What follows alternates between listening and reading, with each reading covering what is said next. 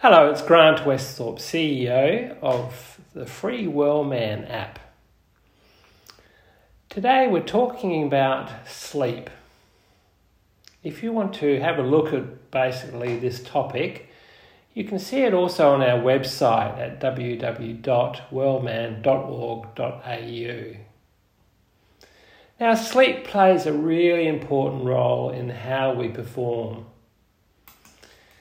we all know if you're not getting enough, things can go wrong pretty quickly.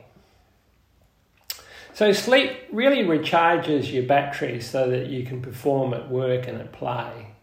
The way you feel while you're awake depends in part on what happens while you're sleeping. And we've all had those nights where you've tossed and turned and not really recharged the batteries and found next day it was hard to sort of get through. During sleep, your body's working to support healthy brain function and maintain your physical health. In children and teens, sleep also helps support growth and obviously development. A few things that you don't want to do. Eating large meals or drinking alcohol prior to going to bed will mean a less energizing sleep, as your body will be using up energy digesting the food and revved up from the alcohol. Another thing that I would recommend is screen time. So if you're looking at your phone or your tablet or your iPad before sleep, it's probably not a good idea because that basically means that you know your mind will be ticking over and then it's hard to relax it and, and let go of all the thoughts and, and what you've seen. So a little bit less screen time before you sleep.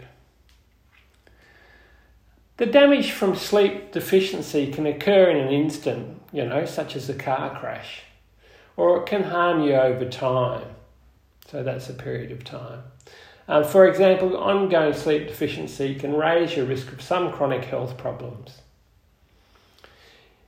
It also can affect how you think, react, work, learn, and get along with others as well. Sleep helps your brain work properly. While you're sleeping, your brain is preparing for the next day. It's forming new pathways to help you learn and remember information. Studies show that a good night's sleep improves learning. Whether you're learning maths or how to play the piano, how to perfect your golf swing, or how to drive a car, sleep helps enhance your learning and problem solving skills. Sleep also helps you pay attention when you're awake. You make better decisions and you're more creative. So it is a really good asset. Studies also show that sleep deficiency alters activity in some parts of your brain. If you're sleep deficient, you may have trouble making decisions, solving problems, controlling your emotions and behaviour, and coping with change. Sleep deficiency also has been linked to depression, suicide, and risk taking behaviour.